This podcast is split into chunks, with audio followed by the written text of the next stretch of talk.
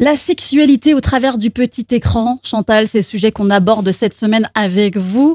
La sexualité mise à mal aussi, il faut le dire, hein, lorsqu'elle n'est que virtuelle. Et de surcroît, faut-il dire que cet accès si facile et si rapide à la pornographie sur le net devient aussi problématique.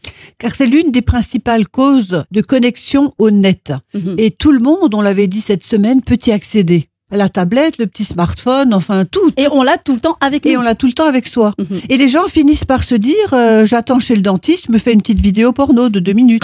Oh, mais c'est terrible. Oui. Alors, le fait d'habituer son disque dur cérébral oui. à des intensités fortes sur le plan de l'excitation, parce mm-hmm. que finalement, l'excitation, on l'avait dit hier, n'est plus du tout tactile, oui. fait que l'imaginaire est saturé d'images pornographiques qui sont inutilisables ensuite dans la relation avec une partenaire aimée oui. et qui va renforcer une séparation entre le sexe et le sentiment amoureux. amoureux.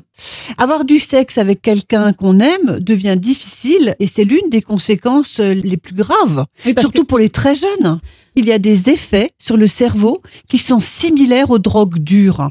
Il y a un dérèglement du système de récompense chez les grands amateurs de films X. Plus les gens regardent du porno et moins le volume du lobe droit du cerveau est élevé. À long terme, une exposition excessive entraîne un besoin de plus en plus important de nouveaux stimuli sexuels, comme la drogue. Il faut aller toujours de plus en plus loin. Comme les toxicomanes. Oui. Et pour que ça nous fasse de l'effet, il faut augmenter l'excitation.